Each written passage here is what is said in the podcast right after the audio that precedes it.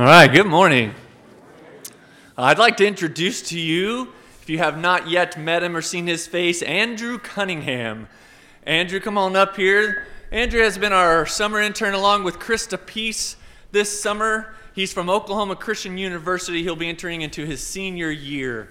Um, he has been working with us and doing a wonderful job. I want you to know a few things about him if you don't know. Um, one of the things I want you to know about him is that. Uh, he has as much energy as your five year old, um, and maybe more. and uh, that was wonderful uh, for all of our uh, you know, middle school kids who also have so much energy. And he, he knew exactly how to be goofy with them and joke around and play. In fact, he did such a good job of that that he's been hired by our children's minister to be her nanny. because often he would be found wrestling in the office with uh, Oliver and Henry. So he, uh, he's got a lot of energy. But the other thing I want you to know about him is that he takes Jesus very seriously. Um, one of the things I was very impressed about this summer was that at moments when it was important, he would speak up and remind the kids hey, this is what we're actually here for. We got to have a lot of fun a minute ago. Are you listening to this? Are you singing along to this? This is what we're here for. Um, he didn't, it didn't matter who was teaching, didn't matter who was singing. If he thought a message needed to be said about the importance of believing in Jesus as Lord, about the importance of giving reverence to God, he spoke up because he takes Jesus very seriously. So, this is Andrew. Let me pray over Andrew and uh, we'll let him speak to us. God, you are so wonderful, and we thank you so much for all the blessings you've given us, including the blessing of having Andrew work with us this summer. Father, I pray your spirit upon him now that he would speak your words that the things you've worked in him to prepare, he would be, be able to recall readily, and that, Father, you would open our hearts that we might receive the message that you have for us through Andrew. Praise in your Son, Jesus Christ's name. Amen. Amen. All right. Awesome. Um, good morning, guys. I am super excited to be here. The timing is kind of crazy. A lot of you just got introduced to me, and I get fired on Wednesday. So, uh, if you haven't had the chance to meet me, I'm thankful for the introduction, but clock's ticking. You got four more days. So um, I'm excited to be here. It's been a blast of a summer getting to work with the youth group. Um, we've got to go on three camps, which has been awesome. Uh, we climbed a mountain. We've played slip and slide kickball. Um, we've done a ton of crazy things. And um, one thing that happened it, that hit me yesterday is like, I don't know if you guys have realized, but it's almost August. Like, I have one more week before I go back to school, which is like ridiculous. Like, that's crazy. I feel like summer just started. It went by so fast in the blink of an eye, like from May when I got out of school to now. But, but that's totally different, right? That's a, a strange change, our months going quickly, right? Because if we think back to last July, well, that didn't go by in a blink of an eye, right? Everything that's happened between now and then has felt really long, a lot longer than a year, right? And I don't have to list all of the things that have happened between now and last July because we're probably still going through some of it right now. That list hasn't been finished. But man, it's a change. And so, so the timing of getting to talk to you has been, been super crazy. And there's been a lot of weird things because what I'm actually going to talk to you about today is something that I heard years ago, like way before the pandemic. If I recall, I was actually a freshman in college when I heard this. I was listening to a podcast. Um, and in this podcast, was a podcast with my favorite author. Um, and I think he's super wise. He's someone I look up to. Um, and he always says something that I learn from. But, but this podcast, he said something that was super particularly profound. But it was really strange the way that he said it. Because normally when you say something super profound, you go into it and you start to unpack it and you start to like dive into it. Like, like, like let's figure this out. But he just dropped this one line and like moved on to the next topic. And I was like, wait, wait, like, hold up. Like, how can you say something so profound and just move on? Like, I want to know about this. Like, I want to I wanna unpack this, but I, I, didn't get that. So, hopefully, that's what I can do for you. I, I want to unpack this because it was so significant that I'm still thinking about it now, three plus years later. Now, it might not be that significant to you, but, but I hope it is because it really, really dug its roots into my brain. And, and I know I'm, I'm, I'm uh, keeping you waiting on what it could be, but I, I want to set it up. I want the frame to be right. So, this author was talking about his, his current readings through his scripture and through the gospel. And, and one of the characteristics he noticed about Jesus, which I'm going to stop to say is super important. As a Christian, our goal is to be like Jesus, so knowing what he's like and his characteristics, that's super important. How are we supposed to be like a person we know nothing about, right? And, and we talk about different characteristics of Jesus all the time, right? And, and if I asked anybody to name a few off the top of their head, we could all do that. We could say he's loving, he's kind, he's, he's faithful, he's prayerful, he's gentle. And these are all great pieces. And they're not any less significant or more significant than what I'm going to say. But what made this so profound and significant to me is that I had been a churchgoer almost all of my life and I had never heard anyone mention this. So I, I felt like I had now another piece to this puzzle. I had a more clear and complete image of who I was trying to be. And just like a puzzle, like it had a cutout too, and now I can continue to build off of that right? And now that I have a more clear and a better picture of what Jesus was, I could live into that more. So I, I, have kept you waiting long enough, but, but what he said was he had noticed, and what's been bouncing around in my brain for all these years, and I'm super excited to talk to you about, was that Jesus never saw himself as a victim of his situation, but as the potential solution. Now imagine if I just ended my sermon right there. I was like, all right, guys, like I'll see you see you next week. That's how I felt for so long. And so that's why I, I, I dove in and figured it out myself. So, so I'm going to say it again. Jesus never saw himself as a victim of his situation, but as the potential solution. Many of you guys know this, some of you may not, but, but Jesus had it pretty bad. I went through and, and, and I kind of picked out some of the things we went through, and I, and I got a list for you. Um, Jesus was a victim of racial and ethnic persecution religious persecution um, for his Jewish faith and heritage, uh, or his heritage. He was homeless. He was poor. He was hated by a lot of people. He was falsely accused, arrested, mistried, slandered, beat, tortured. He was born out of marriage in a culture where that really was looked down on.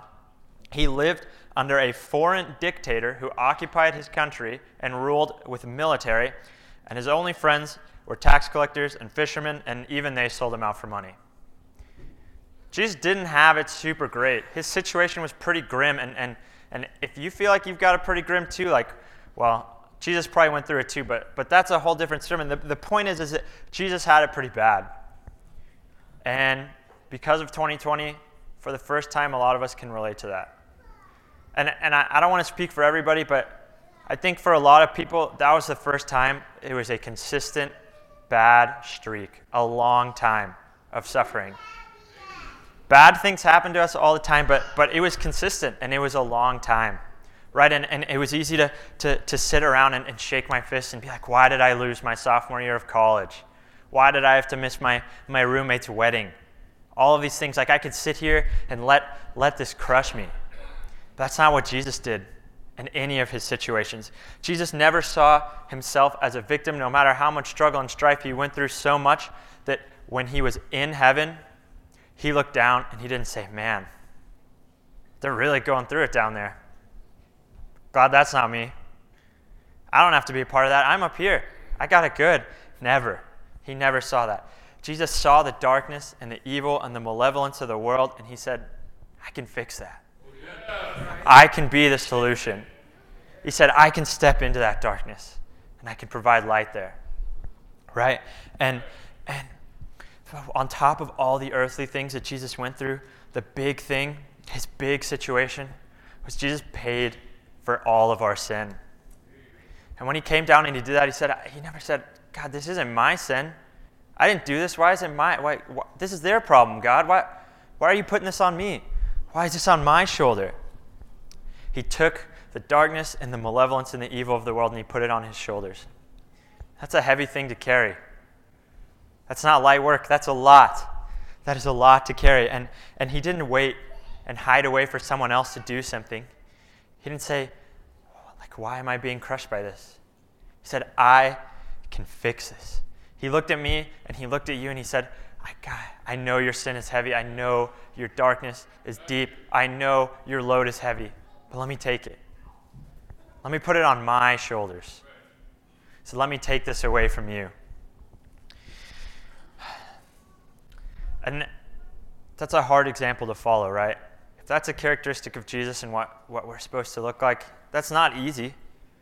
A lot of the mountains that we look at in our path seem insurmountable. And the darkness can, can look like an abyss that afflicts our world. I mean, in our country, I mean, we can look at things like disease and, and hunger and poverty and homelessness, dispossession, all the inequality. And we can say, there's no way. There's no way I can fix this, especially when you're afflicted by it. If you're a victim of one of these things, how are you supposed to fix it? Especially when it's crushing down on you.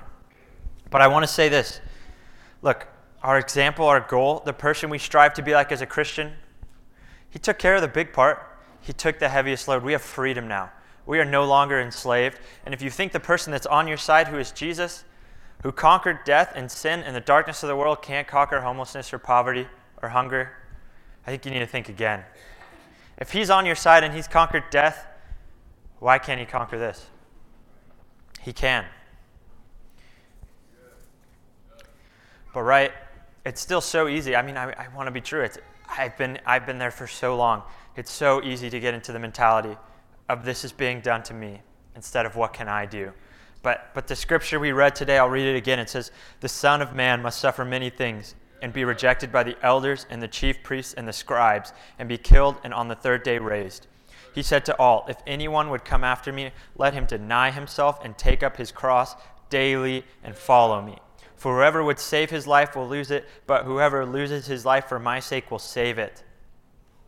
That's the deal. That's what we signed up for. Part of the deal is carrying your cross every day. It isn't, it isn't an extracurricular, it isn't above and beyond. That's the deal. That's what we signed up for. We signed up for being hated. We signed up for carrying the implement in which the evil of the world was poured out on Jesus every day. That's what you signed up for. To pick up the darkness of the world and put it on your shoulders. And it's not going to be easy. And I hope no one told you it would. You'll be, just like the scripture said, rejected and, and, and, and maybe hated. But, but here's the thing the darkness and the malevolence of the world is scary, and, and there's not a lot you can do to make it less scary. But there's, here's a truth about, about darkness and light is darkness can't penetrate light. We all know that. You, you can't have a room with, with light and have a, a dark flashlight that shines dark. That doesn't, it doesn't work. You can't have a, a, a darkness can't penetrate light. So, so when you start and you have your darkness and you take a little bit of the darkness and you put it on your shoulders, you know what you've done? You've now created more room for light. And when you create more room for light, now you've given a foothold for someone else who can take some too and you start to push back darkness and, and you look around and you see, man, I've created light for my whole community, for my whole family, for my church who gets to exist in this light because I've put this darkness on my shoulders. And then when you push back darkness enough and you create enough light, people start to notice.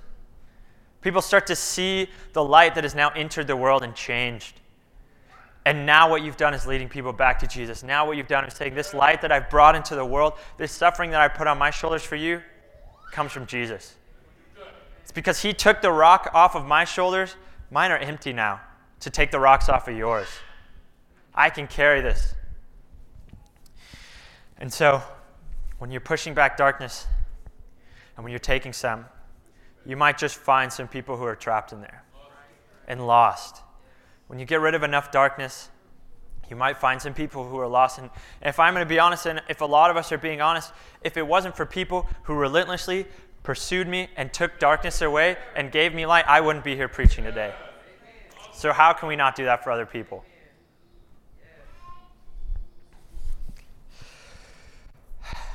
But as long as you saw, as long as you see yourself as a victim of the darkness, you'll never stop. you'll never start pushing back, right? Because if you're a victim of the darkness, it's someone else's fault. It's being done to you. It's someone else's job to take it off your shoulders. And if someone else is doing it to you, it's their problem to fix, right? Not yours. But we can be the solution instead of the problem. But it all starts with just a little bit of a push.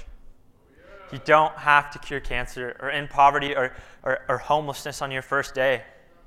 You just have to push a little bit and get a foothold. Just a little bit, just a small action just pick up your cross a little bit today. Even if you just move it a little bit, even if it's heavy and you don't want to. You just have to move it a little bit. 2020 was a difficult year for a lot of us, and, and I think it's safe to say we could, we could classify it as dark. But what if in 2020, instead of saying, Why is this happening to me? and shaking our fist, what if we said, What can I do to make it less dark for anyone else? What if we said, Man, what if I, I bought coffee and lunches for our first for our frontline workers and our first responders? They're going through it too. What if we said, Man, I'm gonna I'm gonna volunteer at the food bank for all these people who have lost their job for our, our great dispossession that's happened. I want to talk about an example. I saw there's a uh, professor at Oklahoma Christian University, and his wife is a nurse. Um, and early in the pandemic, uh, around May, when things were getting really bad, especially in New York City, um, she was a nurse and, and she saw their need um, and the great loss um, that was happening there. And instead of staying as a nurse in Oklahoma City, um, she booked a flight and flew to the epicenter of the pandemic where more people were dying and volunteered as a nurse in a hospital in New York. She didn't say, Man, they're going through it there. She said, That's the darkest place and I can make it less dark. She said, I'm going to put myself at risk and fly there and make a difference. And that's what she did. It's an incredible story. But think about how different this year would have gone if that was everyone's response. Because we all suffered. There was no one in here who was like, if I'm going to rank all the years of my life, 2020, number one. Everyone suffered that year. So if, if you're going to be like, man, I'm suffering, why is it my job to make this year better? Well, Jesus suffered a whole lot, and he's made all of our lives a lot better. So look, I, I realize I don't talk as long as Kent, but I, I'm, I'm going to end you here. I'm going to end here. I'm going to challenge you with this, okay? Find the darkness that exists in your life and break it up into a small piece that you can manage. As small as you can. Whether that's setting your home in perfect order, spending some time with your kids, mowing your neighbor's lawn while you're out at yours. There's something you can do. There's that person. Talk to them. I know you don't want to. Just talk to him. Invite that guy out to lunch, like that guy that you don't want to take to lunch. Invite him out to lunch. Find someone struggling and do something about us. There's darkness all around us. So who's going to do something about it? That's what I got for you guys. I'm going to thank you so much for listening.